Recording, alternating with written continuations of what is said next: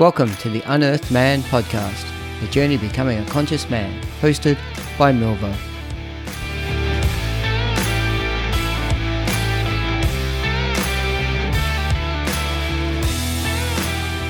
Hey all, Milvo here, and welcome to episode 42 of the Unearthed Man podcast.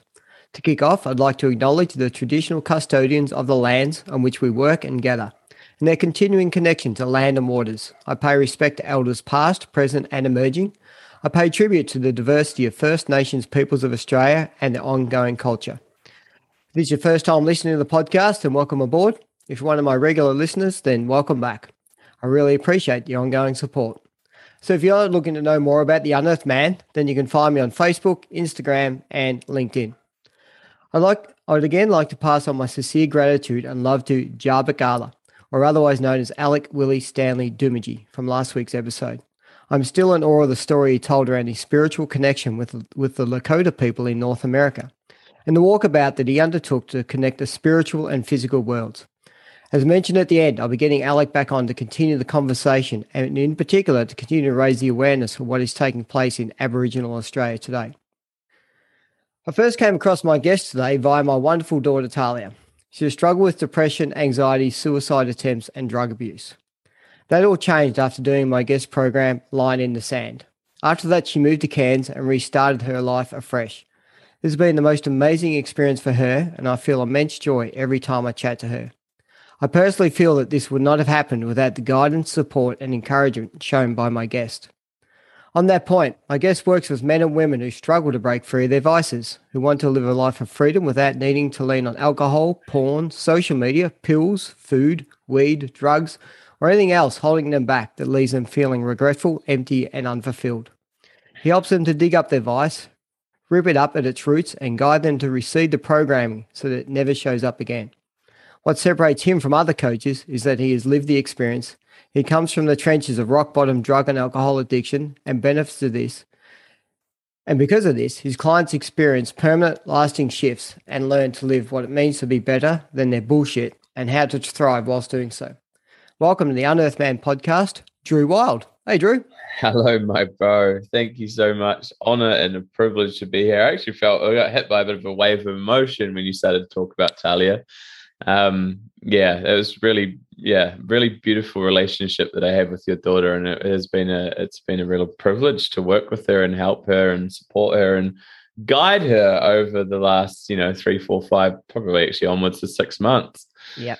Um, yeah yeah. I, I, look, you know, we um we have immense gratitude for for what you've done. Uh, she, you know, she found herself lost in in many scenes. Um, and as parents, you're aware of it, but it's hard to navigate out of it and you know what's right or what's wrong and you know how to support but the fact she came across um, i think she came across you off the back of doing queen warrior um, and then yeah she just and i think it's like anything you know people have an affinity to certain coaches uh, maybe because, mm. you know, to what we spoke about in the intro, the affinity is often because you've been there. You know, like yeah. I know some coaches who have come from a different angle, but you know, a lot of the coaches that have been down that path and, and know what it's like, people can just have that alignment and go, Oh, cool. If he's come out of it, you know, um, then I can come out of it. Yeah. But I um but to be honest, there's definitely a personality uh alignment. I think you're both fairly uh fairly wacky and crazy out there, which I think she loves. You know, you're like sure. you're, you're not a uh, pretentious or you're not anything else like you know you're genuine. just real bro real real, real bro absolutely real and just honoring and acknowledging her as well just for and what i love and i and i witness all the time is just that that ability to follow the breadcrumbs you know I, I do get a lot of people that come from through sort of the men chapters or the men programs and they find their way into my space and it's just it's a series of following the and the breadcrumbs, and especially with Talia as well for for taking that leap and step into working with me one on one, and now in my graduate course and programs, and being a support coach as well. And that's kind of it. Like if you align with someone and you find someone that you know holds a few keys or pieces of the puzzle in your own journey, it's just continue to follow that while it still feels good, while it still feels aligned, and um, and watch the world expand Yeah, yeah. Oh, look, absolutely. Um, I, am not sure I talked about this for those who don't know. Talia now living basically up in Cairns, North Queensland, spends two days a week out on an island doing stand-up paddleboard hire and kayak hire, and has just moved into a farmhouse. You know, pretty much right in the middle of the bush. Um, so she's so far away from you know um, and it's not an escapism and that's the really key thing about this. Like she didn't just escape a life and pack up yeah. and disappear. She actually transformed her life and she's actually gone from disconnected which she was in the city and the city scene and, and what was happening here socially in melbourne and she's actually she's learned how to reconnect with nature reconnect yeah. with people and reconnect with what's going around her. So and i think that's testament to what you do drew as we spoke about. Like you you help people reprogram from you know what what I, am now looking at is from going through a process of disconnection to reconnection to true connection to life, yeah. universe. You know, getting value out of life, understanding, being grateful for just the simple things and what's around you, and I, and I think that's that's an awesome experience for people to be going through. Yeah, definitely, my bro. And, I, and what I love as well, and sort of what was coming through when you shared that is, is uh, I call it like it's like things, anything. There's the relationship that we have with anything. Nothing's good or bad or right or wrong. I genuinely believe I, I love separating it if we've got to separate it into anything to effective or ineffective. And I've always said this like, I don't tell people to stop drinking. I don't tell people that the drinking or the drugs is the demon or the devil and, you know, you've got to abstain for the rest of your life or, you know, whatever that thing is, whether it's porn or gambling or woman or shitty relationships or yeah. people pleasing. I'm not saying it's good or bad. It's like, where are you operating from? When you're choosing to make that behavior. And I love that you said, you know, like when Talia made that move, she wasn't running. For a lot of people, it definitely can be. And I know I've fucking run. I've done, I've like, I try, I moved in my, you know, I'm sure at some point I'll share my story and my journey. Like I moved to one of the, uh, albeit a very beautiful town in, in, New Zealand, but a very small town. And when it was a run, it was an escape. It was like, I've got to get out of here. And it was coming from a place of, my unwillingness to actually look within myself. It was like they call it the geographical in a lot of the like support groups I used to spend time in. That I'll do the geographical. I'll if I move away from all my problems, surely the problems won't follow me. It's like it's a load of shit. There are the problems within me. It's got nothing to do right. with. I mean, your environment contributes severely, obviously, but when it's coming from and rooted within yourself, um, then it's going to turn up. You're the common denominator, right? And that was something that that her and I really felt into and felt through when we were working together was like where was this shift coming from? Is it coming from an effective place or an ineffective place? And it was completely effective because it was completely aligned to the new version of herself that she had become. Mm. and so it was huge support when she chose to do that yeah, no, I, I still remember, and we are getting getting onto you. This is not a podcast about my daughter, yeah. but, but I think it talks into the fact, the value of having, you know, understanding that sits inside you and what you can do. So I think there's power in this. Is that I still remember her. She she saw a sign on a boat on the way to an island, just to have a, a, a day on an island that said, you know, looking for someone, looking for staff. And I think she reached out to you and said, Hey, I've seen this sign. I think your answer was, Fuck yes, sign up and move. like, what are you waiting for? Like, like your intuition's already said yes. Like, you know, stop thinking about it. And and I think, you know, and again, it's just those simple things are the messages like your heart said this is right.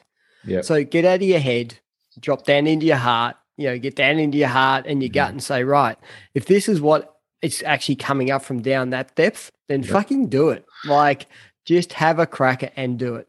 And on that, like, it takes a lot of work to actually build that connection and trust with yourself and with your own body because, you know, the reality is most people on this planet spend 95% of their reality to disconnecting from themselves, mm. disconnecting from that, disconnecting from that innate knowing, that internal guidance system um, and so yeah we do everything i can we can ultimately to try and turn our backs on that because uh, it, it's kind of the path that's a little bit more challenging or a little bit scarier or a little bit more confronting but it's also the one that that holds all the keys. It's the most expansive. It's where we learn the most.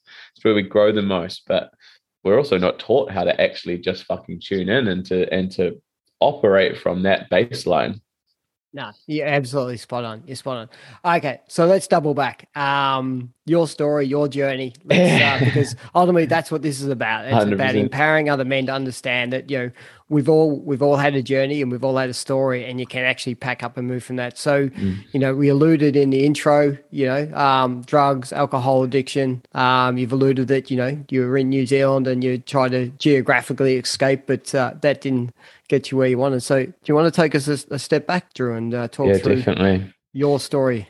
Um, yeah, where do I start? I mean, from the outside growing up, you know, everything would have looked pretty fucking lovely and privileged and and beautiful and just I mean it was, you know, it wasn't wasn't a traumatic upbringing, bro, in the sense of what probably a mainstream narrative of a, of a traumatic upbringing would look like. You know, I've never been sexually abused. I've never been abused in the way that, that a lot of people deem abuse. I've never, um, you know, we, we were well off. Mum and dad were reasonably wealthy. So, you know, there was always food on the table. Yep. Um, and I was always I was always loved. Um, uh, mm. and in that, you know, there there were experiences of instability. Um, and obviously I'll get to that and what I've I've learned that to who I've created for myself. But what it what it felt like, even as a as a as a youngster, as a kid, was just this this um just irritability, sort of just a restlessness. Mm-hmm. Like I, it was what I obviously I know now to be this kind of this unsettled nervous system, um, and and kind of this feeling like I was walking around on eggshells. Um, and so it created this, um, yeah, just an unease within myself, within my being, who I was even as a kid. And so, you know, I could look back these days and see that these patterns of wanting to escape or kind of numb were, were present from, you know, from quite young. I just hadn't really quite yet probably found the means in which I enjoyed doing that. Mm. Um, the, the first probably I'd say vice that I really found solace in would have been porn for me. I remember finding, I think maybe it was even my uncle's magazines, like Playboys and stuff. And I remember just the the kind of the rush it gave me, this this feeling of like kind of felt naughty, but also yep. feeling like what I wouldn't have known then, just the the hormonal charge that was going through my body the the excitement that I was feeling, the the kind of like it's almost like this this tunnel vision experience for you, kind of kind of nothing nothing else existed within mm. that world. Um, and mind you, you know, internet probably wasn't even really accessible back then. I also remember finding like some VHSs, you know, that I think maybe dad had recorded or something from, or we had, was it Sky One back in the day? You could sneak up, I'd sneak up at night, and I think from about 12 p.m at night they'd play these like real soft core kind of porn movies on Sky One. right, yeah. Bit like world movies you can see. Yeah, yeah. totally. Like probably be like advertising today. Do you know what I mean? That's right. I think maybe Max, you saw a few a few titties, and that that was yep. kind of it. Um, but yeah, I just remember the the the the kind of just the rush and the excitement, but also I say rush and excitement what I actually was experiencing, and again, I only know this now from the work that I've done on myself, is it was actually just a sense of presence mm. and stillness and calm and ease. It was like, oh, okay, this this is this is something that makes me feel better about myself. Yeah. Um, uh, internet maybe sort of started coming into my life around then as well. So probably started like going into those sort of like porn, porn, more porn like wormholes, I'd call them. Um, I also started smoking weed at a really young age. I probably found my dad's stash. My dad was was a very successful businessman, um, uh, and I think I mean he wouldn't have smoked a lot of weed, um, but you know that was his way of just kind of chilling out. Mm-hmm. Yep. And he always had quite a lot. and I don't think he noticed much when I sort of pinched a couple of nuggies here and there. But you know, I started and I wasn't smoking regularly, but I first smoked weed at 11 years old, um, which is remarkably young. You know, mm. you know, I look at 11 year old these days, and it's hard to kind of fathom that someone, you know, with a fucking pipe and a lighter having a smoke. Right. Um, but again, it was just this, this feeling of like, I felt relaxed, I felt calm, I felt chilled, I felt at ease, I was having fun. Mm. And it was very much that for most of my teens you know it wasn't out of control. It was boys being boys and you know most of my friends i probably actually i probably introduced a lot of my friends to weed. I was just like you know come and come and check this out. I gotta remember i can't really do hand gestures on a podcast you know Yeah, that's right. yeah. but it was kind of you know like come and check this out. Look what i found. And you know we'd have a little bit of a smoke. And i definitely became more regular like most of my weekends probably throughout most of high school we would have you know at least had a session or had a few mm. drinks. Again it was for my world it was just boys being boys. And like especially in my age group my year group it was really common. You know you'd, you'd find a party you'd have a bit of a party and then I'd go back to school. I was pretty good at fucking school as well. You know, I was reasonably bright, smart, intelligent, did well. You know, usual story, distracted the class. The class clown was fucking definitely the class clown. Um, but nothing outrageous, you know. Um, and you know, I played a lot of sport, and it was all kind of pretty normal for me, you know, in inverted Mm. commas, normal until I ended up leaving. I had a sort of a long term girlfriend from a young age, from like 16 to maybe 19 or 20. We were together. Okay. Um, I went overseas when I left school. So I did the OE, did a gap year, loved it. Best year of my life. It was absolutely incredible. But, uh, you know, I definitely partied pretty hard over there as well. I also came home just with a bit of an ego. Came home with a bit of an ego. Came home probably thinking I, I was, you know, I don't want to say someone I wasn't, but I just, my priorities had shifted Mm. and she became very much sort of second best to everything I did.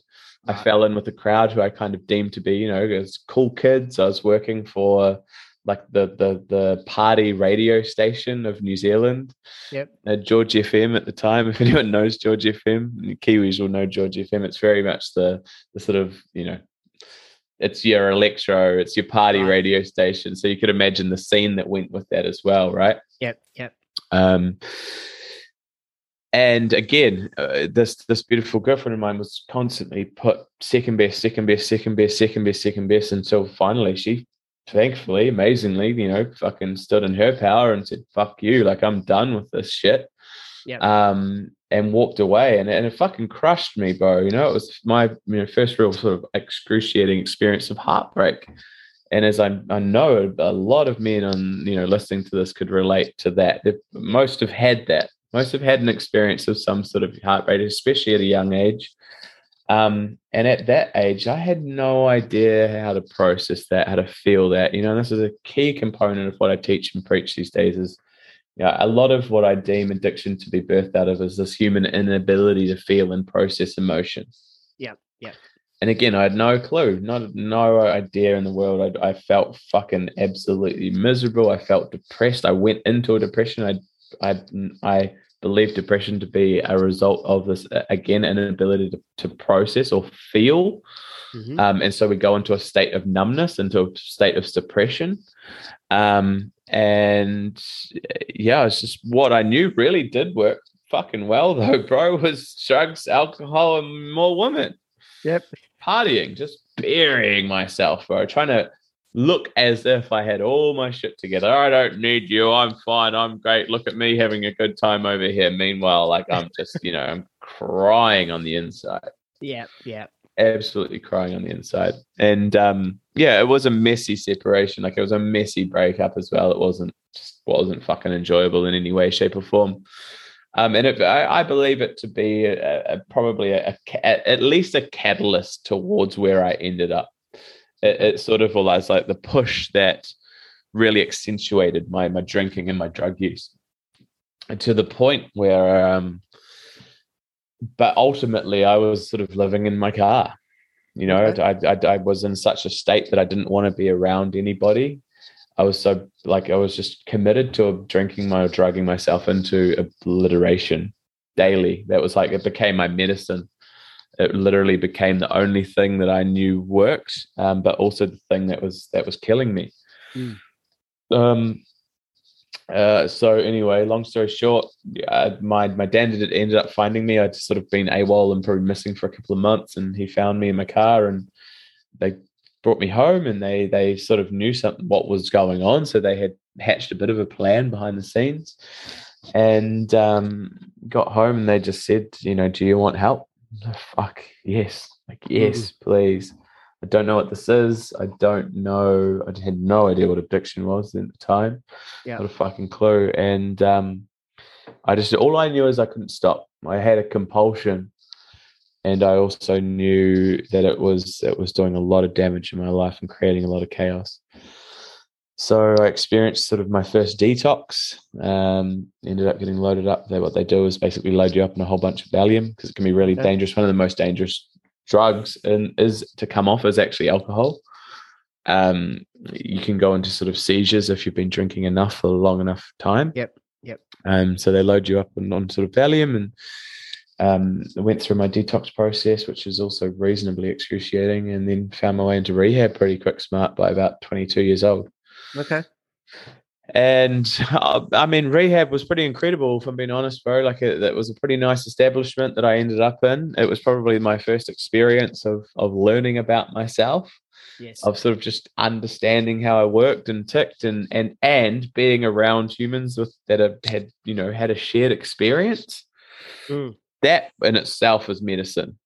You know, as I know a lot of people I'm sure that you've had on already can testify to that, like community and just having humans that in the in the in the depths you can feel very alone. You can feel very isolated. You feel like you're absolutely going just crazy and insane. And you you think, I think, especially I thought, surely there's no one else on this planet living like this. Yeah, that's right. Yeah. surely. Unfortunately, the reality is quite the opposite. A lot of Yeah, most of us are, and um, so just having that that like it was almost like a breath of fresh air. It's like oh, and you know what? Actually, some of the best laughs I've ever had in my life. Just telling the stories, the the stories of how insane some of our behaviors got, Yep. and yep. and meeting each other in that, and being seen in that, and just feel oh, I'm not the only one. oh, fuck, this feels good. um, and but you know, even back then, bro, I had a lot of questions that people couldn't answer. You know, a lot, but it was just why, why, where does this come from? Mm. Where is this stem from? And you know, it was it was a twelve step based rehabilitation center, and I'm not. I will never shit on it on the twelve steps. You know, AA, Alcoholics Anonymous, Narcotics Anonymous. It's all built out of what is a twelve step program. At the end of the day, it's exactly what got me clean and sober. Um, and it's what I needed at the time. Uh, uh, but there are a few sort of fundamentals, uh, principles that it's built and birthed out of that I just don't agree with. And the first being that um, addiction is a disease. I don't believe it to be a disease. And so I kept getting told this at 22 years old. And, you know, I'd ask why. It's like, well, it's, you've got a disease for which there's no known cure. It's like, it doesn't make sense. And this is even that then, you know, I was a very inquisitive person. I'd always question things, especially if it just didn't feel right in my fucking body. Yeah. But, you know, I still had to just kind of surrender and I, you know, get to a point where I'm like, well, these guys obviously know a hell of a lot more than I do. So I'll take it as gospel and I'll, you know, I'll do what I need to do to, you know, try and stay clean and sober. Which actually didn't last that long, to be honest, my man. I um uh I sort of started doing all the right things and going to all my support groups and meetings, and we had a pretty cool outpatient program with the rehab that I went through. There was a group of us that were quite sort of younger crowd, like there would have Mhm. been maybe six or seven of us that had gone through at the same time that were all probably between like 20 years old and maybe 25 years old Okay. Yeah. we kind of would ha- hang out. The guy who ran the, the rehab had a house next door and he was reasonably well off and kind of just loaded up his fridge for us and we could hang out by the pool and sort of was a safe space for us through summer. Do you know what I mean? Nice. Yep. Um, but as well at that age, bro, like I, my entire life was centered around drinking and partying. Mm. And so it was really hard for me to sort of integrate back into my friend groups, into my community, into my circles without being around that. Um, and so, you know, I'd sort of uh, lapsed here and there until it kind of just got to a point where it was normal for me to drink again. Right. Yeah. Friends weren't judging it. Family wasn't probably happy, but they it wasn't out of control, so they kind of didn't have much else to say on the matter. hmm Um, and then I just sort of started crafting my entire life around how much more can I make this sort of uh, compatible with my lifestyle. And I started working in the liquor industry, of course. Why wouldn't you? uh, of course, yeah. It's Yep. just the insanity of it all. Hey. Um, uh, along the way, I also developed a very uh, strong Valium dependency. Okay. I, and again, it was all of this was was was fueled by my compulsion and and hunt and and uh, and desire of actually just stillness, presence, calm, a sense of ease within myself. So I always preferred downers. I always preferred the like you know the muscle relaxants, alcohol, benzos. Like they were the sort Yeah. of drugs that just made me this, the sense of like I can fucking just breathe. My problem was it wasn't just one or two. It was, you know, I'd, I'd talk myself into having one or two, and then it would be absolute blackout and, and obliteration. Mm. And that was kind of my life, bro, for maybe the next decade. The pattern was, you know, insert trigger or insert moment where I thought it was a good idea to go and have a drink. And it was like playing Russian roulette. I, I never knew where I'd end up. Sometimes I might have been lucky and it might have been just a night, quite rarely, but maybe. Mm. Sometimes it might have been a weekend. Sometimes it might have been a week. Sometimes it was three months. Right. Yeah. You know, I never knew when I would stop. Mm. Sometimes I could dig myself out of that hole. It was quite dangerous because I did have a fucking really strong Valium habit. I always had a strong supply of Valium. As I've already shared, Valium's also the thing they use to detox. So if I went on a huge, massive bender, I also had a way of detoxing myself, Yep. which was quite fucking dangerous. Do you see Yes. where I'm going with this? It kind of perpetuated the whole cycle. Yep. Um, so that was kind of the way I lived my life for a very long time was, you know, insert trigger, roll the dice, might have been out for a weekend, might have been out for three months. Given depending on where I was at, maybe needed some sort of medical care, attention, detox, whatever. Maybe I could just kind of crawl myself out of that hole through my little process, make all the promises to myself, my family, anyone else I had created havoc and chaos with, flatmates, Yep. whoever's booze I'd stolen along the way, like money, whatever I had, I'd went to, you know, any lengths and means necessary to to ultimately get my medicine. Mm. Yep. Um, and a lot of people copped it along the way, a lot of lies, a lot of manipulation, a lot of bullshit. Mm, yeah. Um, uh, and then you know I'd, I'd start doing all the right things, and I'd I'd, I'd clear up the mess of the havoc, and, and literally clean up my bedroom. It might have been fucking vomit and piss in the corner, something like that. Get rid of all the cans, whatever it was, all the bags, and then uh, you know start getting back into the gym and eating right, and getting back into some sort of routine, and hell, maybe even getting back to some of my support groups and reaching out to mentors and guides and things like this, and just asking for help and then it would work because I was doing all the right things. I started feeling good again. Started feeling amazing. And humans are so attuned to forgetting the hurt and forgetting the pain.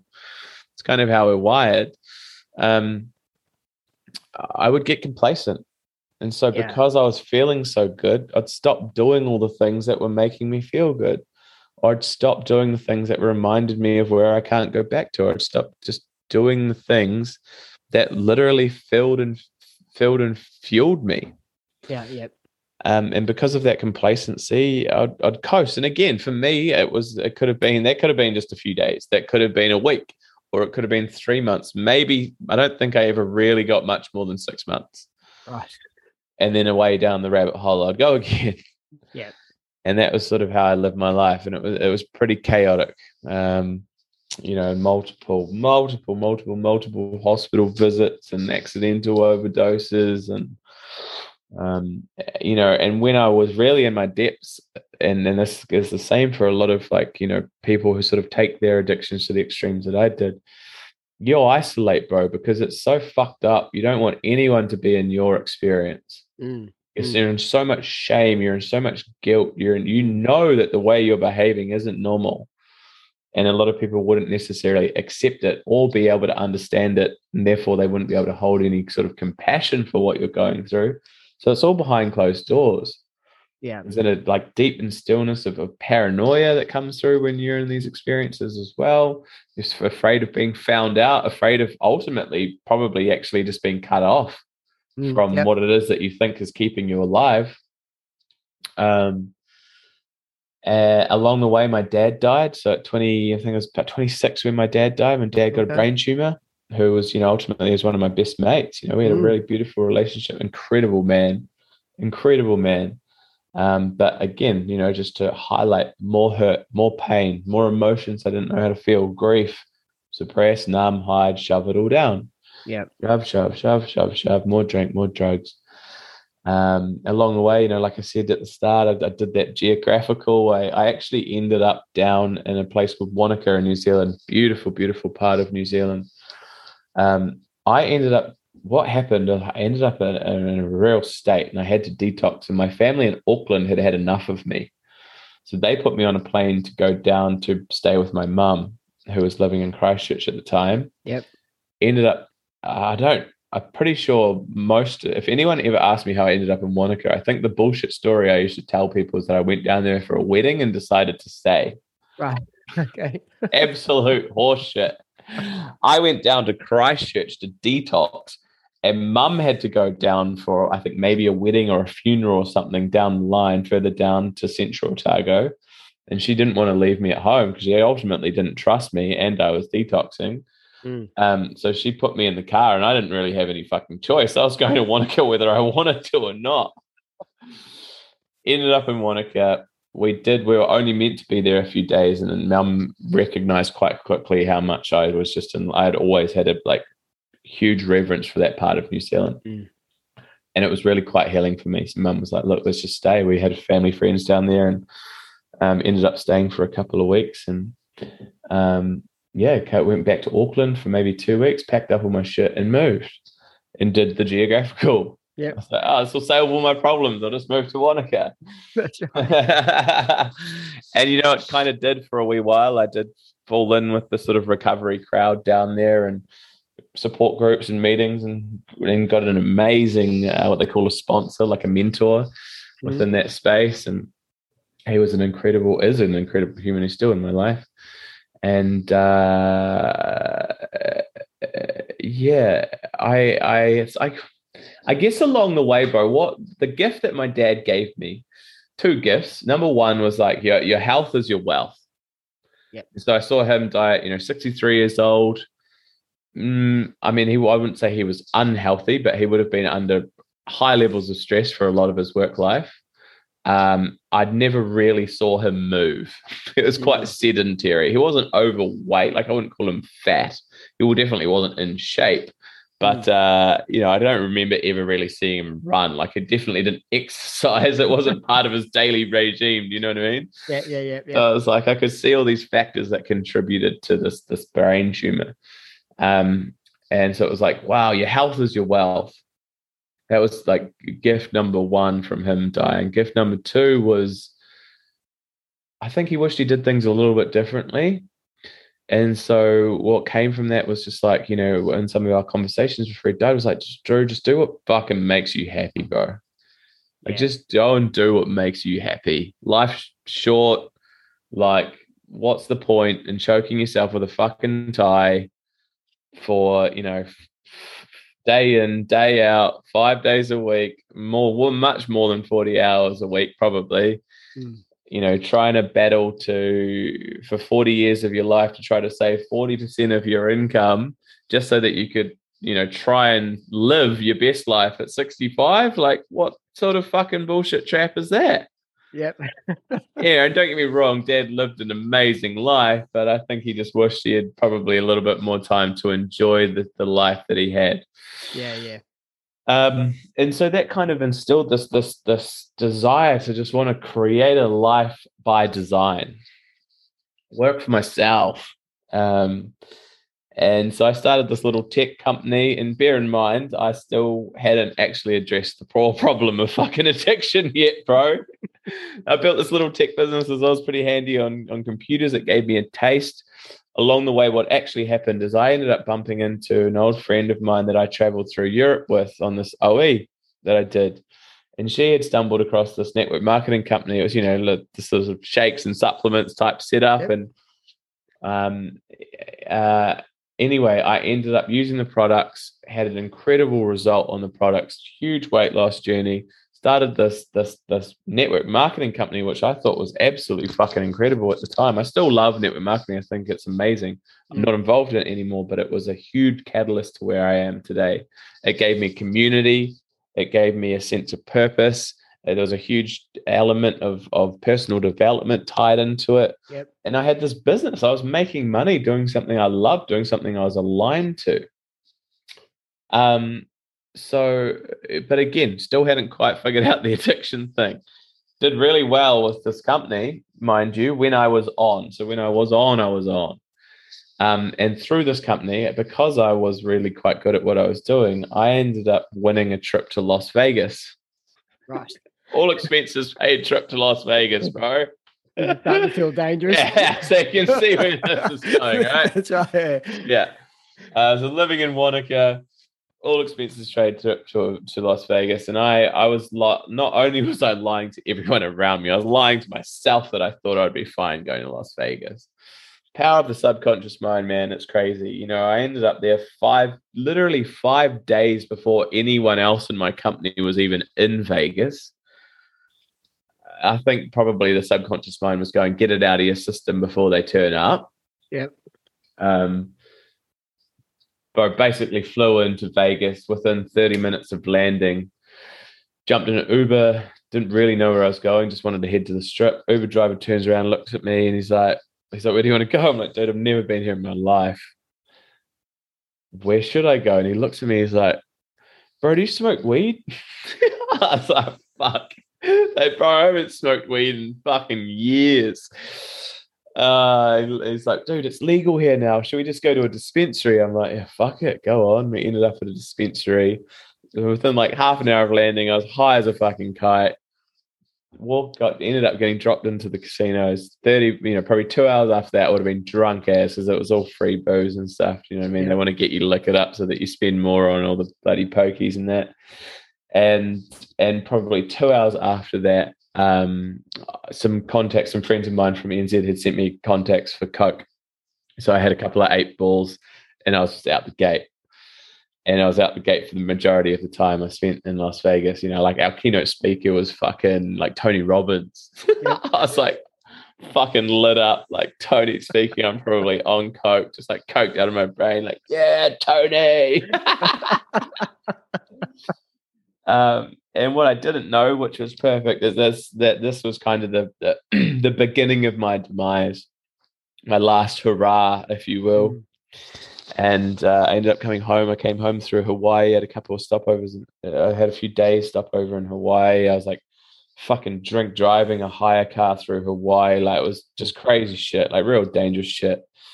Um, managed to get home. I was obliterated myself on the plane ride the whole way home. Like I remember the air hostess just got sick of bringing bottles. you know, the little bottles just got sick of me asking every 10 minutes. She just brought me like 10 of them um, somehow got my my way, found my ass back down to Wanaka and and just started drinking myself into into oblivion. I was drinking anywhere between like one or two bottles of vodka a day. Mm. Um, my life was literally like waking up from a blackout, drinking myself back into a blackout, copy and paste, copy and paste. Like I was too scared to even leave my room. I was literally like pissing in the corner of my room. Um, it was pretty pretty disgusting, bro. Mm. And it was um it was the tipping point and I was I was literally drinking myself to death. I knew it. I knew it real well. I knew exactly what I was doing. But there was something in me that also didn't know how to stop. There was that compulsion, there was that dependency, yeah. there was that it, it felt scarier and more painful to stop than to not. Um, yeah. And thankfully, again, mum knows and knew by this point along the journey that if I went AWOL or wasn't answering my phone or messages, she knew what was going on. So she had been in sort of cahoots with my mentor and Monica, Um, and they behind the scenes had already found a rehab for me. They would they also knew that there was no way I was going until I was I said you know, I wanted it. Mm. And that's the nature of this, unfortunately. And I have this conversation with so many friends of and family members of people in that group that you, there is not much you can do until they're ready and they're willing. Yep. And so I did. I finally got to a breaking point um, where I must have just texted or messaged uh, this this beautiful man in my life who was sort of you know my mentor at the time, and I just said, "Dude, I, I need help." So he was around pretty damn quick. I think he probably scooped me into his car and took me to the doctor to initiate some sort of a detox. Mm. Um, and then I actually ended up detoxing just uh, down there, kind of in in the care of him. Um, so there was kind of a there was a two week space. I actually ended up getting into rehab sober, which was cool. Um, and still went to rehab and, and did another four. I think I ended up doing six weeks in rehab this time. I did a month. It was around about no, it must have been end of November because I went through to December and then I added two weeks because I wanted to stay in there through Christmas and New Year because like Yeah. New Year, especially in New Zealand, is like chaotic. Like that's like party central. It's when all the festivals are on. Yeah. it's when everyone's getting like their most lit in New Zealand. It's New Year. So um, I stayed in an extra couple of weeks and came out probably just after New Year's. Uh, and that that experience was when just the that that shift happened. I talk about the shift all the time. I, I've had it with you know hundreds and hundreds of people that I've worked with and coached with. Is it's not a teachable moment. It's not Mm. something you can sort of coerce someone into. It's not something you can coach somebody into. It's a very individual experience of like I'm done. Yep. I've had enough. For some people, it's just a switch. For some people, it's a very spiritual experience. For some people, it's like it, it's it's quite logical. For some people, it's like it's quite intellectual. Um, it can be very different for everybody. For me, it was just like something in me was just innately shifted. It was like I'm I am done. I can't do this because if I do, I will die. I don't want to die. It's not actually my intention and behind this. Um, and let's actually just try everything that everyone's ever suggested to me. Let's Mm. do that. sure, surely this healing journey can't be fucking harder than the life I'd created for myself at this point. Surely. Surely healing can't be that hard. And I was like, oh, fuck it. All right. Fuck it. You guys win. Let's give this shit a crack. And I did, bro. And I just went all in on me. And in, in the first year, it was like just laying the foundations of what it meant to stay stay fucking clean and sober. Mm. What did that look like for me? It was it was very much twelve step based. You know, it was going to my meetings. It was meeting with my sponsor. It was doing my step work, and um and and it worked for you know the initial phases and periods. And I was also very lucky that I was still working with this company, and this company still had this very strong pillar of personal development. So there was always a part of me that was hungry to grow, hungry to learn, hungry to expand, hungry to understand how I ticked Mm. hungry just to know more about me. And I, you know, I did get to a point where I sort of sat in these rooms and I was just like, this, this isn't it for me. This just isn't it for me. Like Mm. a lot of these people look fucking miserable. As- As much as this has served me to this point, I can't see myself doing this l- for the rest of my life. And um, and so that's when I kind of just I went all in on my personal development, my bro, my my journey of self, like whatever you want to call that. Everyone's got a different word for it. I just call it, you know, the journey of self discovery. Really, it was Yeah. like, cool. What else is there? And I got really hungry and started exploring different mentors, different workshops, different uh, different programs, different modalities, and and started much like we spoke about again at the start of this podcast. Just started following the breadcrumbs Mm. Yep. and through this this company i'd seen a lot of people and i'm pretty sure i think talia said you guys went and did the bridge experience right Correct. Oh, uh, Jackie did. My wife did. I did Unleash the Beast with uh, Preston. Um, Cool. The, the guys one. Yeah. yeah yeah yeah yeah did both both absolute game changers Yep. and um i had kept seeing these people within my company go and do the bridge with preston and alexi and, and just then walking out of these rooms and their entire life just like absolutely doing a 180 Yep. was like, hmm, all right, some, some, there's something in this for me. It's actually, I will share this because it is, it is, it's amusing. And I think some guys in this will relate to it. I hadn't completely found my moral compass at, by this stage. I wasn't completely in full integrity. I was in a bit of a place, I was a bit stuck for money. And I had crashed my car. It was my fault, completely my fault. I was speeding and I did an insurance job on it. And so I actually ended up doing an insurance job on it, got the payout, the insurance payout. I had a weird moral compass for a lot of my life, bro. and so, although I was okay with doing the insurance job, I wasn't okay with just the money going on like bullshit. So I was like, I've got all this cash, I've got to spend it on something that's going to fuel my growth. this is a few years ago, mind you. Yeah. It wouldn't it wouldn't go past my conscious these days. Um, so I invested it all into into this trip over to Aussie to go and do the bridge. Okay.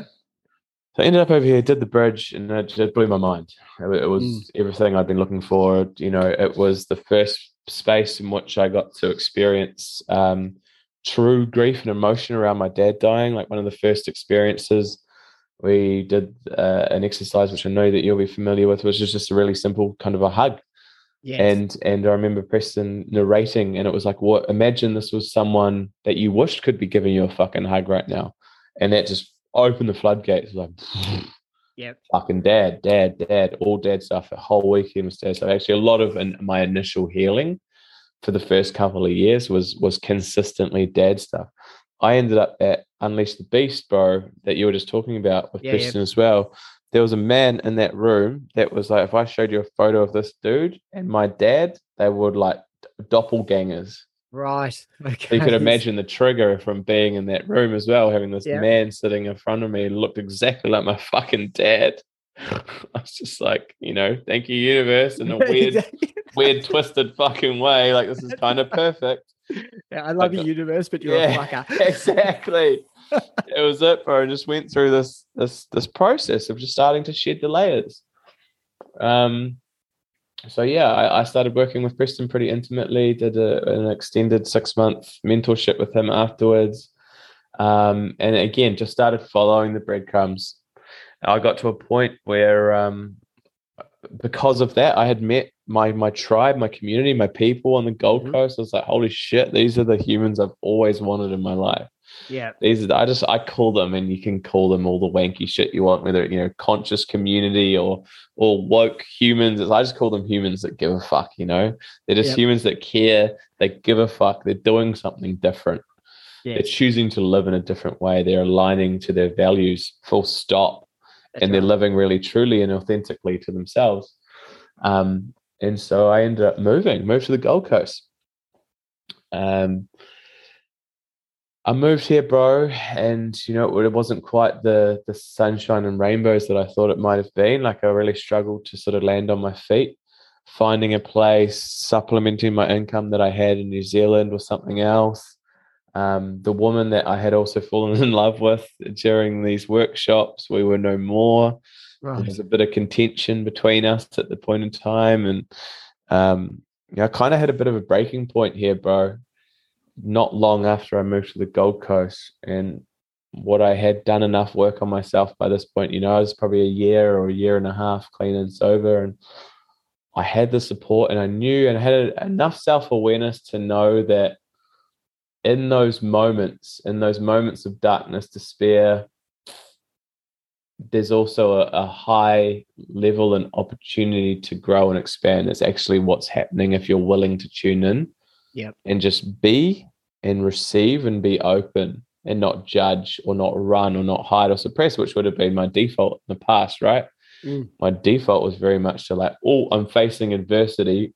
Fuck this. Drink, drug, whatever, porn wormhole, like whatever that thing was. Um, and instead, I chose to sit, bro. And I sat and I sat and I sat, and this probably went on for maybe a month, man. You know, I just I had fallen out of alignment with the company that I was working for. Didn't really feel like it was filling me up, Mm. and um, I ended up heading to one of my bros' houses, uh, Leno. I don't know if you've had Leno on the podcast. Who's Uh, not yet, but probably Yeah. next year. I want to get Leno Cool. in there. Absolutely. and just ended up at his place, just uh, just kind of chilling out. I just needed to be around the bro. Yep. And he had sort of I don't know what he was drafting up back then. You know, this was way before men's medicine, way before any of that. And um and uh he just had some sort of draft of some group program he was creating on his whiteboard. And it was just like this light bulb moment.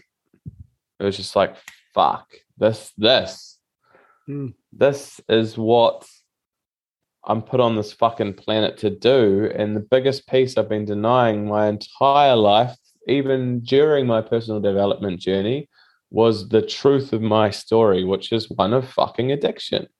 Yeah. This is what I'm here to do. This is what I'm here to change. This is the what I'm here to recreate is how we view, perceive, approach, and treat addiction.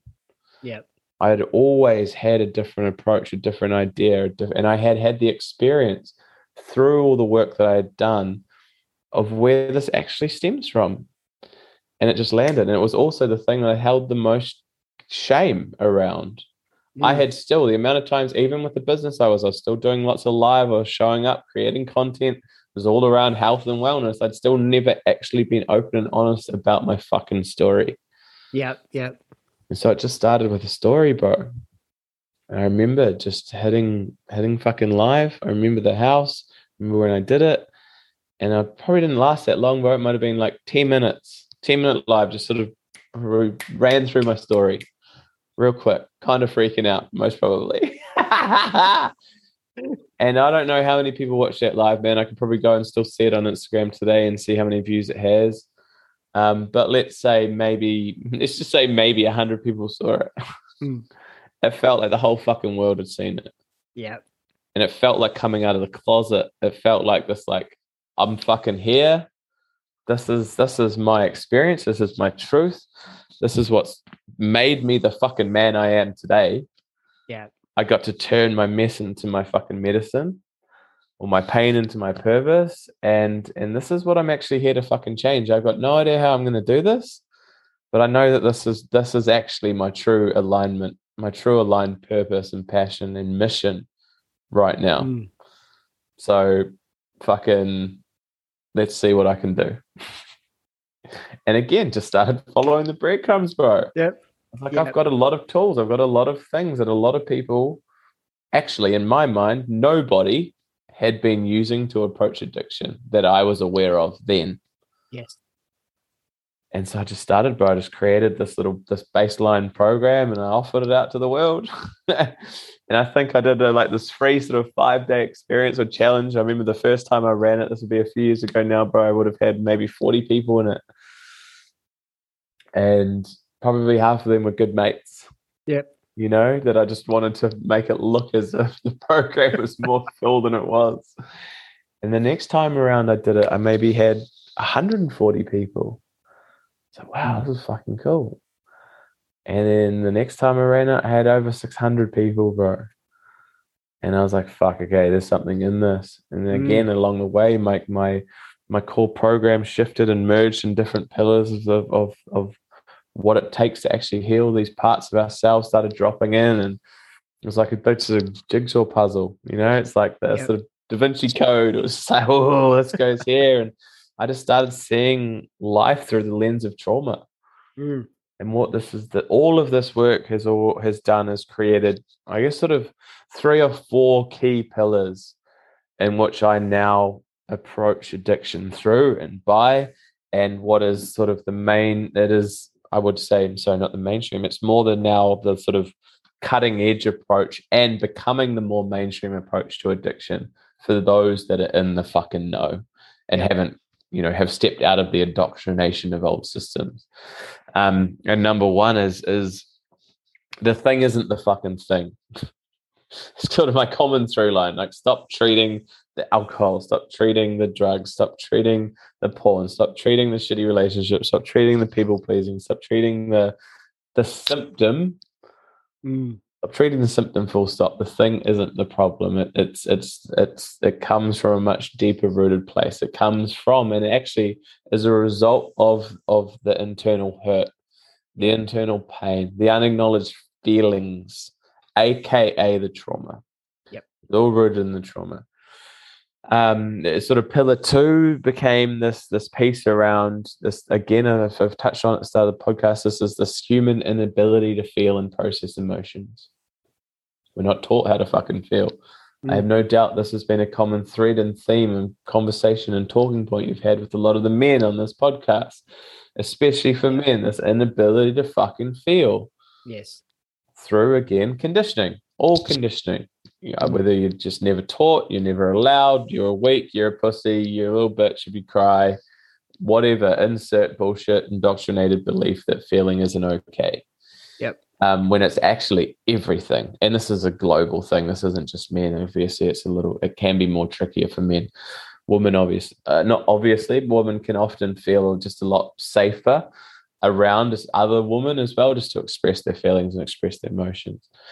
Um, so that was kind of like yeah through point number two that dropped in and that's held a huge piece of the puzzle for me. Um, number number three would kind of be just obliterating the kind of stigma attached to the word addiction. Mm. yeah i would encourage anyone that's even listening to this right now it's like where does your brain go when i say addict I guarantee you, for most people listening, it goes to the like the, the the wino or the homeless bum, you know, asking for money and spending it on booze or looking for drugs, or the junkie on the street, you know, poking his arm every couple of hours. Um, which it, the reality is, I would say, ninety nine percent of this planet has an addiction. Yes. and what I speak into is that addiction and distraction are synonymous. Yeah. I mean by synonymous, they're one and the same. They're the same thing. An addiction is just your distraction, it's just your coping mechanism. So, what? And again, question for everybody listening what is your fucking coping mechanism?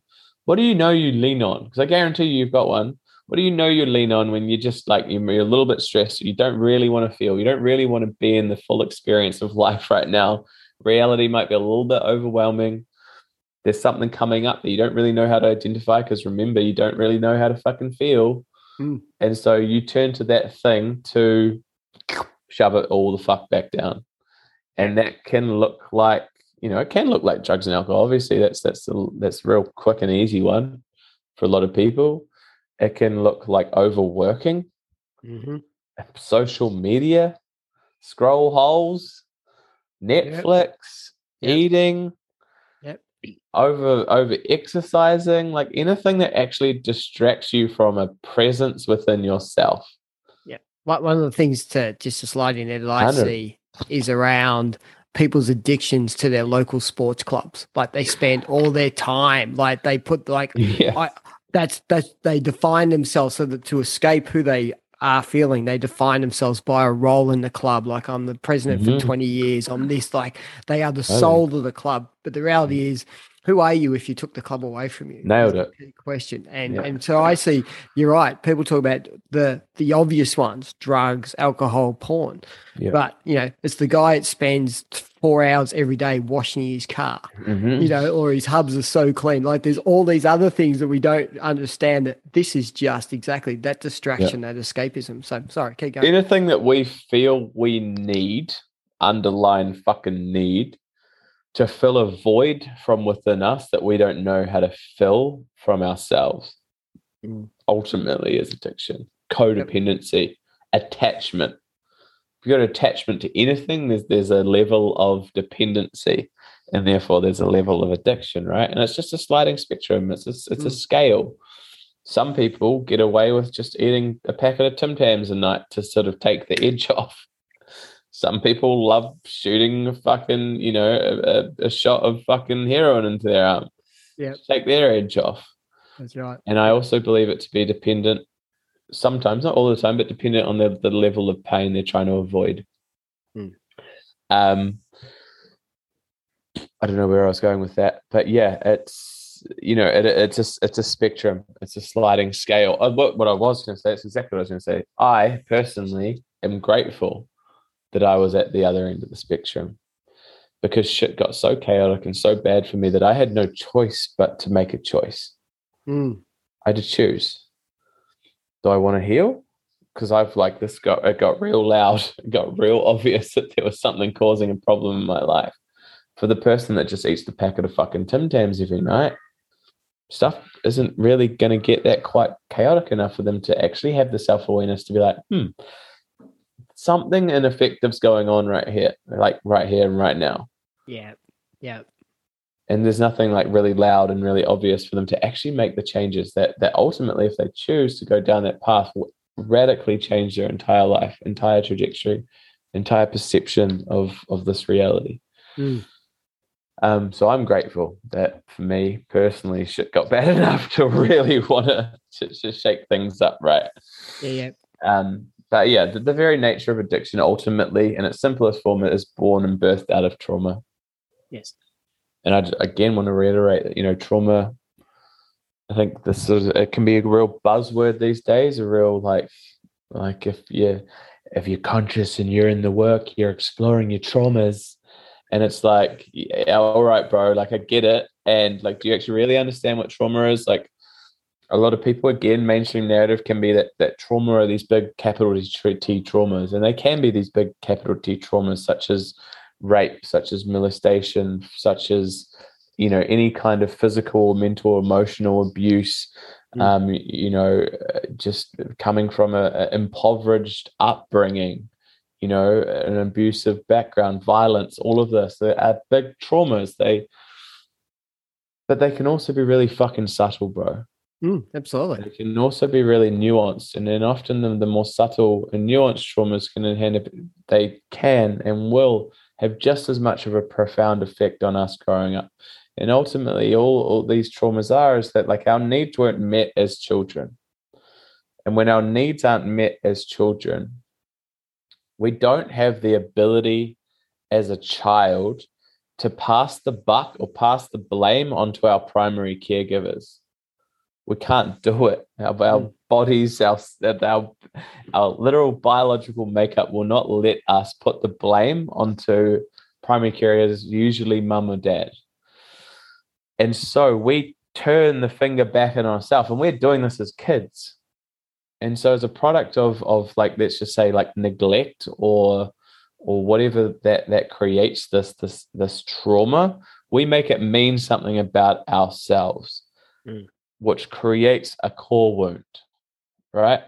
Core wound insert core wound here. Trauma leads to i'm not worthy i'm not deserving i'm not enough i'm not capable i'm not lovable.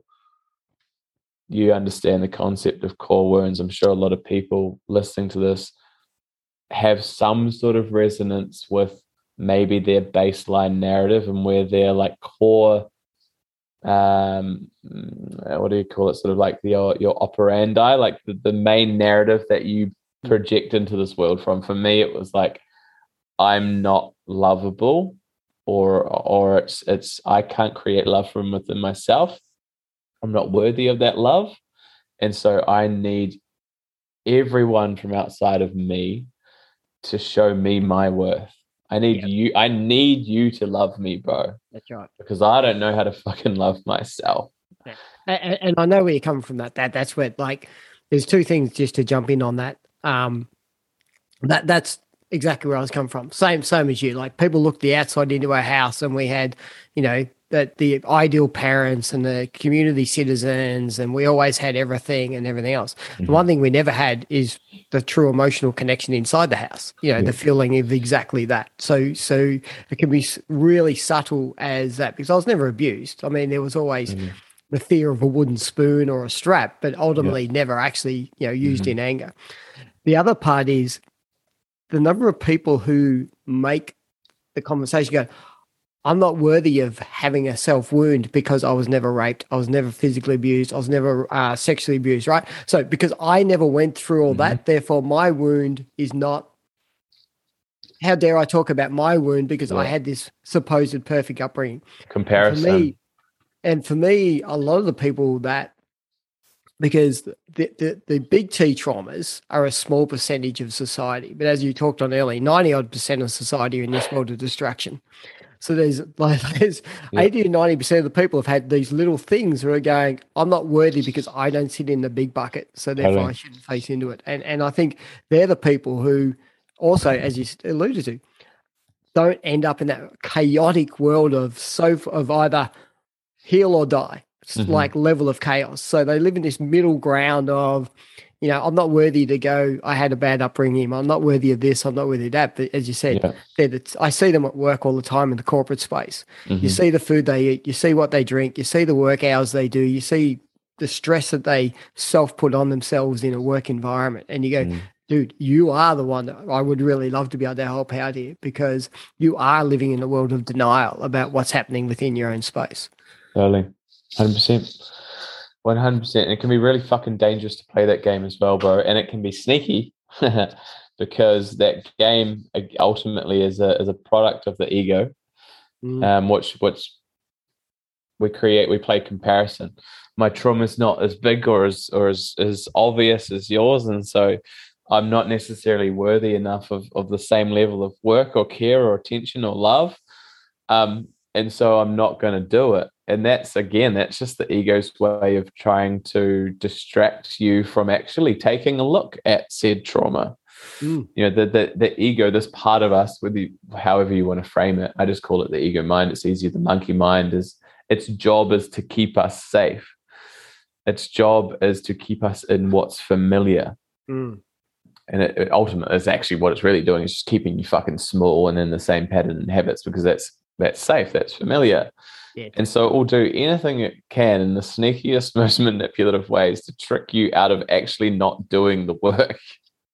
Exactly. And that's a real good one is comparison of trauma. And this is why we get to change the mainstream narrative of even what trauma is and how it Mm. can affect you. And it's not, uh, Gabor Mate says all the time, it's not, it's not what happens to you, it's what happens in your body as a result of what happens to you. Mm. Um, uh, he's a phenomenal man. For anyone listening that, that wants to more insight on on anything trauma, he's one of the leading specialists in the world um, but particularly addiction as well. Gabor Mate is phenomenal. I think he's re-releasing actually his documentary um, early October, "The Wisdom of Trauma," which is fascinating. If anybody wants to watch that, it's incredible. Um, but yeah, like in my case, bro, you know, I look back at some of my stuff when I was a kid, and it was more a product of of um, just a somewhat, you know, emotionally unstable or a little bit of an, an erratic upbringing. Yeah. Particularly as a result of my mum. I didn't necessarily feel um, uh, emotionally stable around her. Consistently felt like I was kind of walking around on eggshells. We had quite a hostile relationship. I never really knew where this next blasting was coming from. A lot of the love I received was very conditional, although she'll I, I wouldn't imagine she'll ever listen to this. Um, and she probably wouldn't like hearing it if, if she did hear it. Uh, but the truth is, you know, as much as she framed her love as conditional, as as unconditional, it was very fucking conditional. Yeah. You get this when you have that once. All like, you know, be the big the perfect child. And she had placed a lot of her worth in my love, especially because I was the only child. Mm. Yeah, yeah, yeah, yeah. Well, just just on that, I know my mum doesn't listen to me. She goes, "You know, I'm never going to listen to your podcast." Yeah. And I adding to that, I can talk to anything then. Let's go to yeah. but yeah, no, Yeah. I, I I understand it. For me, that was my dad. Like I had a conversation with my dad um about three or four years before he died, maybe three years before he died. And I took him a letter to say, here's all the things that, you know, from the age of 12 that I've been holding on that's to dealt with you. And he pretty much straight out said, I had a choice. I could be your Mhm. father or I could be your friend. I chose to be your father. And Yeah, both sort of I- fucked you up. That that's all I knew, but that's the choice I decided to Yeah. take. And therefore, and you, we, you're one of three brothers, so we're all going to treat you the same. Yeah. We knew you, you were the emotional one, and we knew the other two were a bit more practical. But in fairness, we decided to treat you all the same as everyone else. So, so like, Yeah. it was a good open conversation, right? But yeah, and from then on, funny, we couldn't hug before that, but after that, we could. Like, we'd broken a lot of barriers. It's beautiful. But yeah, but three years later, he passed on. So there's a whole lot of time that I realize now, going, fuck, I carried all this stuff. Yeah. I owned that stuff. It wasn't him. Like I had the accountability to have those conversations with him And you know, um, in the end, I'm glad that I did. Um, the thing, yeah. sorry, you were going to get onto your fourth one. I don't know where we're at in relation to three and four. I was basically just about to say, you know, again, it's at the end of the day, our parents are only ever doing the best they absolutely can yeah. with, with, what you know the information they have at the time, um, and it and it is not.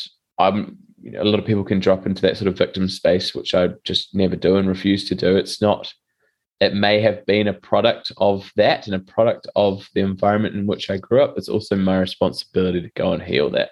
Mm-hmm. And I don't need to do that with her. You know, my mum's pretty self-aware. She's she's reasonably woke to an extent. Um, but I think if she was to really truly understand that, it would fucking crush her. It would really fucking hurt her to hear that. Um, hmm. and it would be interesting as to whether there was a level, there would be a level of self responsibility at her end as a result of even hearing that but it's not going to contribute to her life in any way for me to confront her in that. I can do that. I can do that with the tools that I have, uh, with the understanding of, of you know self healing. Ultimately, myself, I can go and move the energy that that can create, that that created. I can go and feel the feelings. I can go and release myself from the triggers, and ultimately, therefore, and what I have done is recreated the entire experience I have with my mum. Beautiful.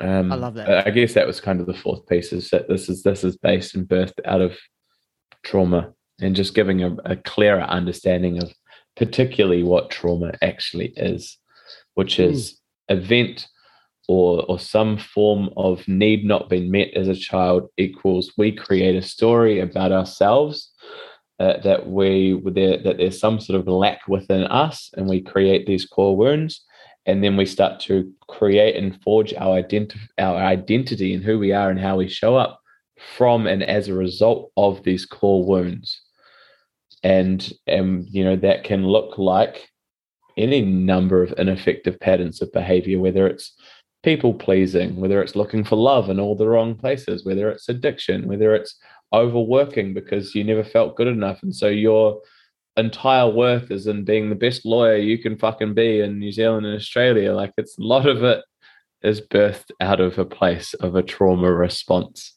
Yes, no, absolutely. Yeah. Um, but for me, the one of the questions that I've got to is to be able to ask anyone, if I took this off you, who are you? Yeah. You know, if I took if I took that work, if I took that title, if I took this thing off you, if I took that car off you, if I took that house off you, who are you? Mm-hmm. And, and, and see how they would, you know, just to have them think through that element to to understand is that their as you know their distractor or is that their go to? Yeah, is that what they're totally attached to? And that then one. have them have them work a way through. Um, I know from my experience, I gave up drinking 2003. Mm. Started drinking at 15, stopped at about the age of 33. Um, and I keep telling people, trust me, I've drunk enough now, 18 years, that I'm, I'm good for the rest of the time. I'm not sure when my liver will actually recover, but I think I'm pretty good yeah. control, right? They're pretty resilient, those livers. That's right, exactly. um, but it's interesting. I, I had a one-on-one session with a guy at the age of, um, in 2007. And the question, and, and you talked about it a little bit earlier, the question I said to him, how do I how do I tell people um, that I'm an alcoholic, sober alcoholic, without them thinking that I'm the guy on the park bench with the brown paper bag? Totally. He looked me straight in the eye and he goes, But you are the guy on the park bench with the brown paper bag. You just haven't accepted it. And I'm like, fucking bang. like, I'm like, what the fuck? And he's like, yeah. And, and he tells his story of, I think it's uh, Remus and Romulus, which are effectively two twins in Greek mythology. Mm-hmm they would go off because they're identical twins. They would fight, go off, get stronger, come back and fight, go off, get stronger, and come back fight. But because they were identical, every time they got stronger, they got the same strength and come back, right? Sure. So, so in the end, there was just this fight against each other until they accepted. They they realized they could just accept each other for who they are. They can have this level of acceptance. Mm. And, and, I, to that point, even though I hadn't been drinking for four years, could never tell anyone that yeah, I'm actually a sober alcoholic, right? Yeah. You know, and and it was an interesting that experience to just have that that level of acceptance that that's that was just me. That's who I was. That was just part of what I was. Yeah. What I've subsequently gone on to understand now is, you know, because then I look back and go, well, my uncle's an alcoholic and my mum's an alcoholic and, you know, my grandfather's an alcoholic. Oh, it's lineage, right? And the same thing, you, like you go, hmm, let's let's look through this. And now, having doing all the work, you go, no, that wasn't that. It was just yeah. generational trauma. I found something to lean into that could help define me. I'm Yeah. the drunk. I'm the clown. I'm the this because I'm in this world of escapism. Yeah. Grandma and mm. granddad were hurt people. They passed on their hurt to your parents, who passed on their hurt to you, and all every single one of them who they found solace in the drink. And you just saw that solace, and you're like, "Oh fuck! If it works for them, it's going to work for me." That's right, exactly. Follow the pattern. Yeah. The Yeah. problem is, I was following the wrong breadcrumbs. Yeah, exactly. it's interesting you say that, bro. What what came to my mind, if you don't mind, I'm just going to pick up my phone while we're Yeah. sharing this is there something I put on my story the other day, which it was actually something that a that a recovery page shared that really triggered me, and it's interesting because he's since taken it down, which I'm happy about. But you spoke about these two twins, um, and he, he he posted this this photo of it was two it was that it was the bum on on the, the homeless man on the bench and the, the Mhm. man in the business suit sitting next to him. And it kind of looks like they're maybe like sharing lunch or having a conversation. And it said two sons of an alcoholic father. One struggles one struggles through life as a drunk. The other becomes a successful in inverted commas in my mind a successful ambitious businessman. When asked why are you the way you are? both respond my father was an alcoholic. And then underneath this is where i feel it gets dangerous. It's written it's all about decisions. And so i had a crack and challenged it right? And i said you know this type of this type of frame on addiction is dangerous dan- damaging and generates even more shame Mm. um, and my response on his post was that this has nothing to do with decisions and everything to do with the way you respond to the trauma of growing up with an alcoholic father. One models the same way to deal with his hurt and pain by following the same path. The other swears he will never become his father as a result of the abuse and neglect. He also loses himself in his quest to validation through a career. It's all a trauma response, right? And it's interesting you say that because you know we we started this talking about Talia, and mm. I swore I'd never be like my dad. I was hundred percent like my dad, Yeah. you know, and Talia is playing out, her played out, her response to the same trauma, how I responded. We both ended up with the same traumas, basically from a dad's, and whether it be generational as you come through. But ultimately, we ended up playing out our response to those traumas. Mm. And all I did was, as a dad, as I wanted to be different, ultimately it wasn't. And so when I, that's why now when I'm, I'm so happy where she is, and I have this level of compassion because I now see that what we did was we just both took similar paths in how we responded to our, you know, Yeah. our, our childhood traumas, right? And and no wonder she's very reflective of who I am in the basis of both her addictions. You know, like I can sit there and go, fuck, you know, I'm going to judge my daughter for being off doing this. I'm like, fuck off. Like, like, hang on a minute, like, have a bit of a look, yeah. And that's why Totally. um, I sit there and go, go and be free. Like, go and find you. Like, it's Mm. got nothing to do with me anymore. Like, your life that you want to leave, it's got Mm-hmm. nothing to do with wealth. It's got nothing to do with stature. It's got nothing to do Mm. with anything else. It's about you go and find you and you go and do you and you become happy just to be you. And I don't care where you do that. And if you need if you need financial support to do that, that's cool. I don't really care about that because it's just it's materialistic nothing. If it's going to help you find yourself emotionally and help you heal Mhm. at at the age of 24 Yeah. as opposed to fucking waiting till 54, Oh, which is a horrible place to wait until, right? yeah. Yeah. And that's the same with both my kids. Yeah, my son's 21 and, and he's going through a few things and he's also doing a lot of work in his own self development and realization stuff. And Yep. so that's also, I sit there and go, that's cool Yeah. because that's the generation that's going to bring up, they've broken the ancestral trauma Yeah. or breaking Yes. it. Breaking it, I think I say. I won't say broke it, they're breaking it. yeah. they have an opportunity to re to redefine something else. Yeah. Now, but guaranteed they'll fuck up their kids because we all do as parents, right? That's their job. Something that Gabor Mate always says that I love is he's like, because he does a lot of work around parenting as well.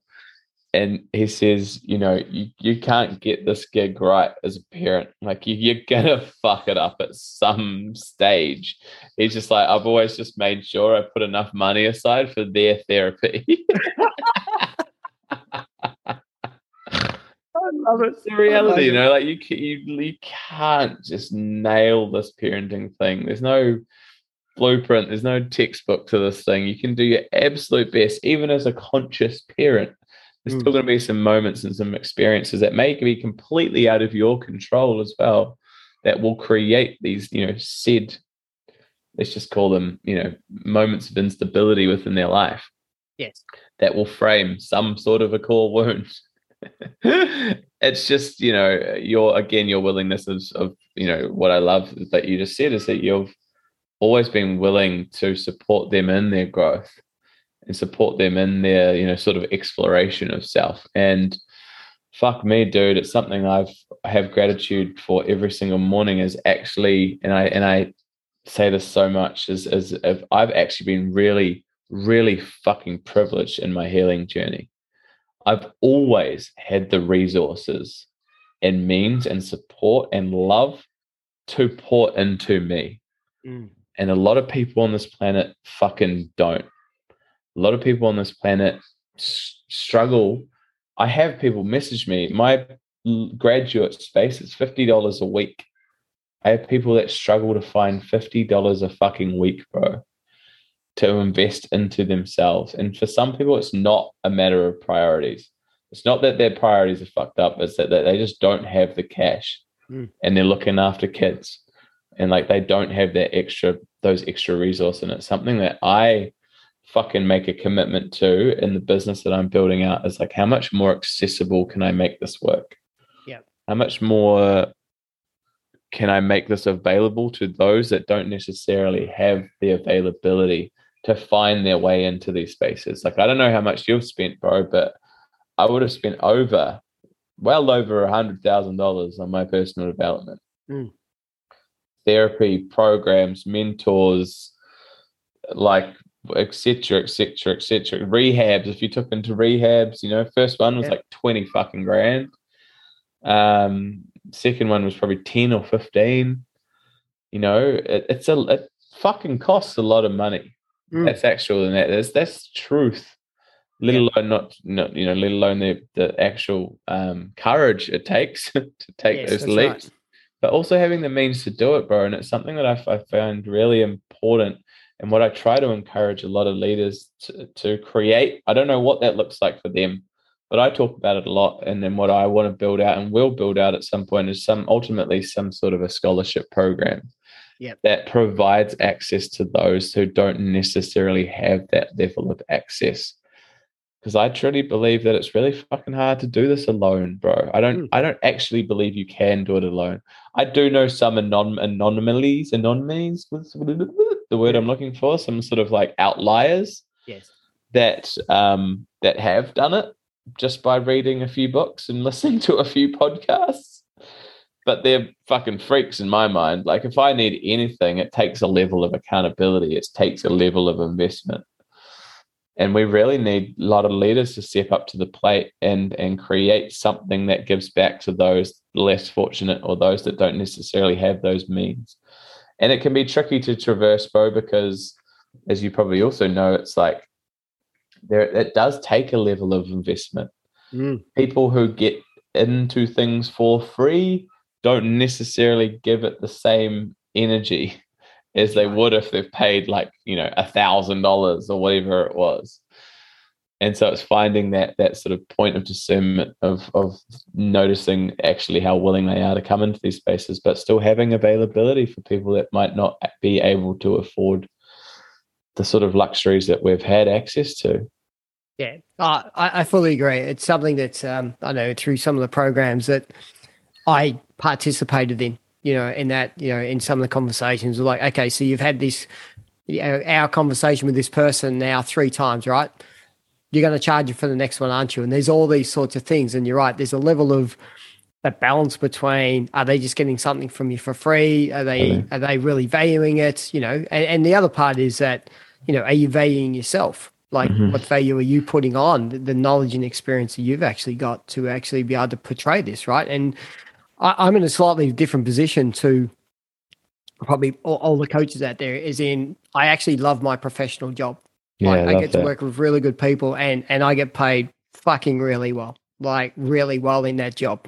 Mm. And so I don't need to drive an income out of the other thing, which is probably what I do most of the time in a podcast, right? It's free, it's easy. I get to have this conversation with a man every week, and it's mm-hmm. fucking phenomenal. Like, talk about filling your cup, right? You know, yeah. sitting here listening to you talk for the hour or so is like, fuck, that's so great. you know, and, and, and because we get to talk into things, right? Sure. Um, and so, but yeah, even I'm thinking about what, what programs would I look to do because you know I live in the corporate space and I live in this corporate world and, and I see the pain and I see the distraction and I see what I feel, and this is to be judged, how much better a person that could be from going from, you know, um, I suppose wanting to take from society, being able to give to society. Like, how do we go away from being takers to givers? And how do we help people understand that they can still live in this world and be able to do that, still mm-hmm. be still be successful, but be able to give, you know, be successful through as much giving back as we are taking out of it, um, and just working the way through that space.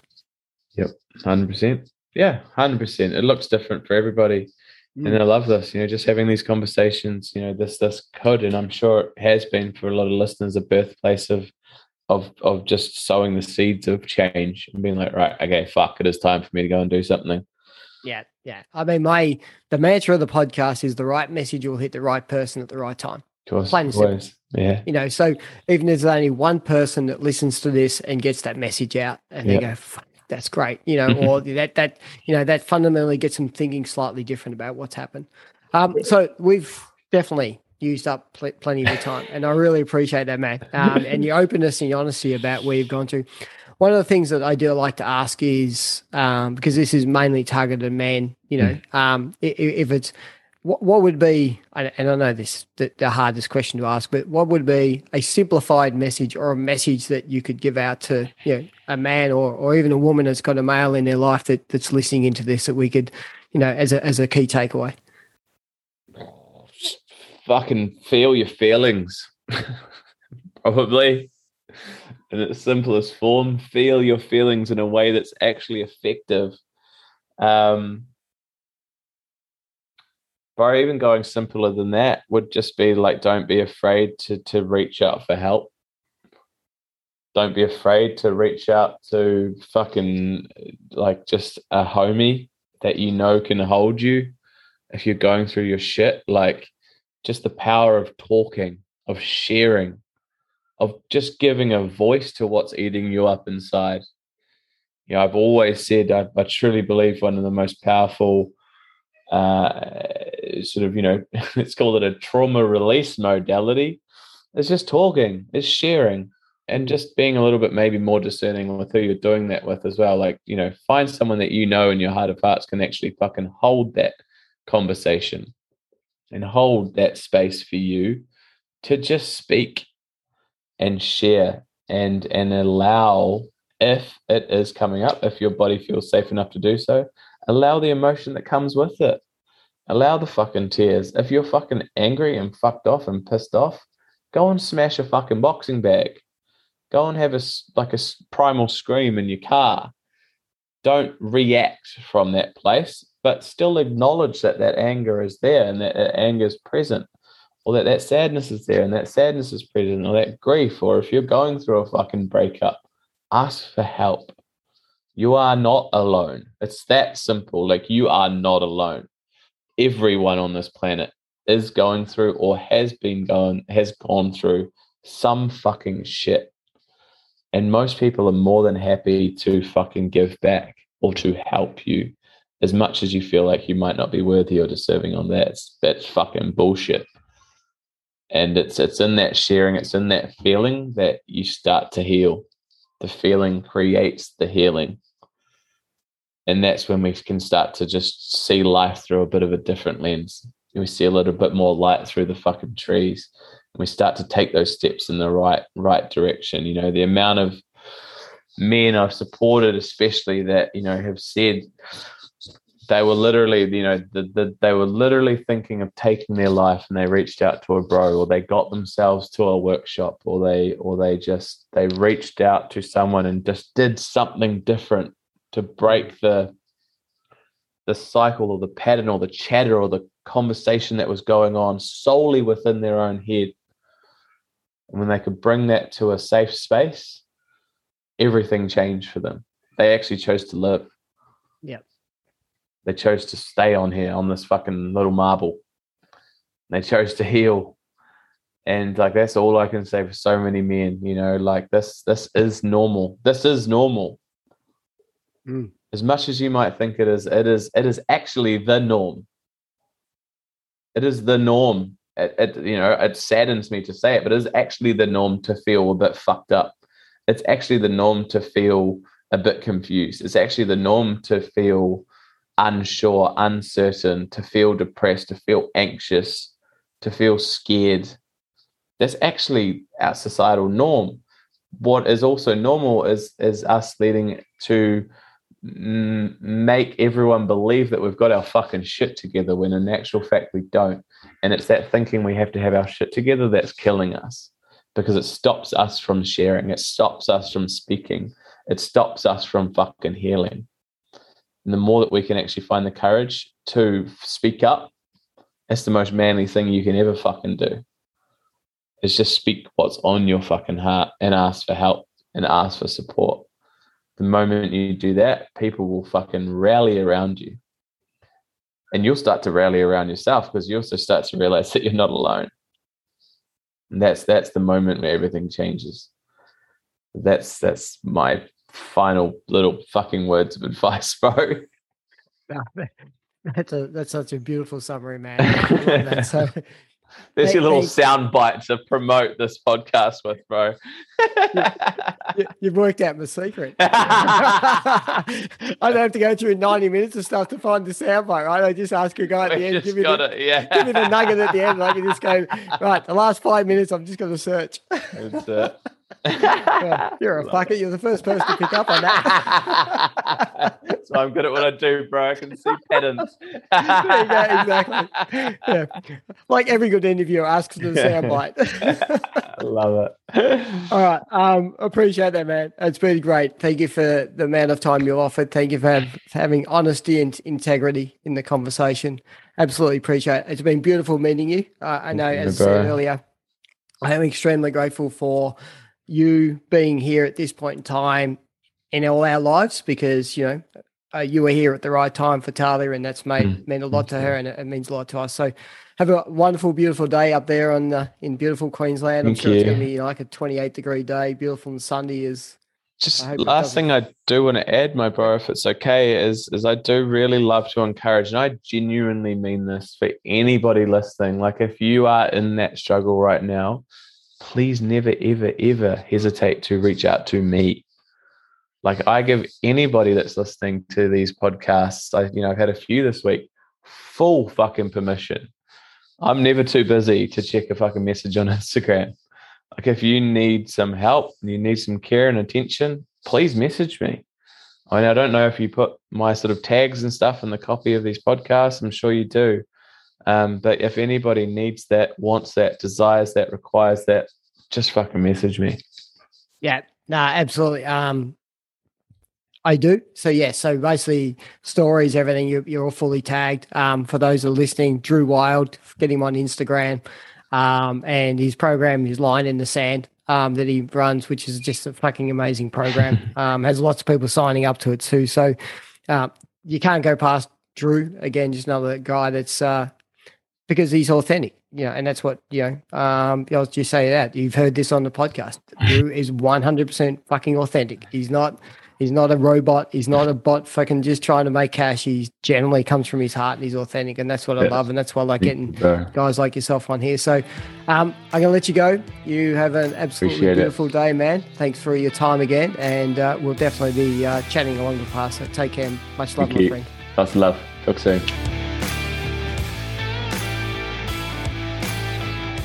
Hey, also, uh, that was Drew. Fucking, uh, you know, I, I can only reiterate. I just love getting on and having these conversations with with men like Drew who are just so open, so honest, willing to be transparent about the story.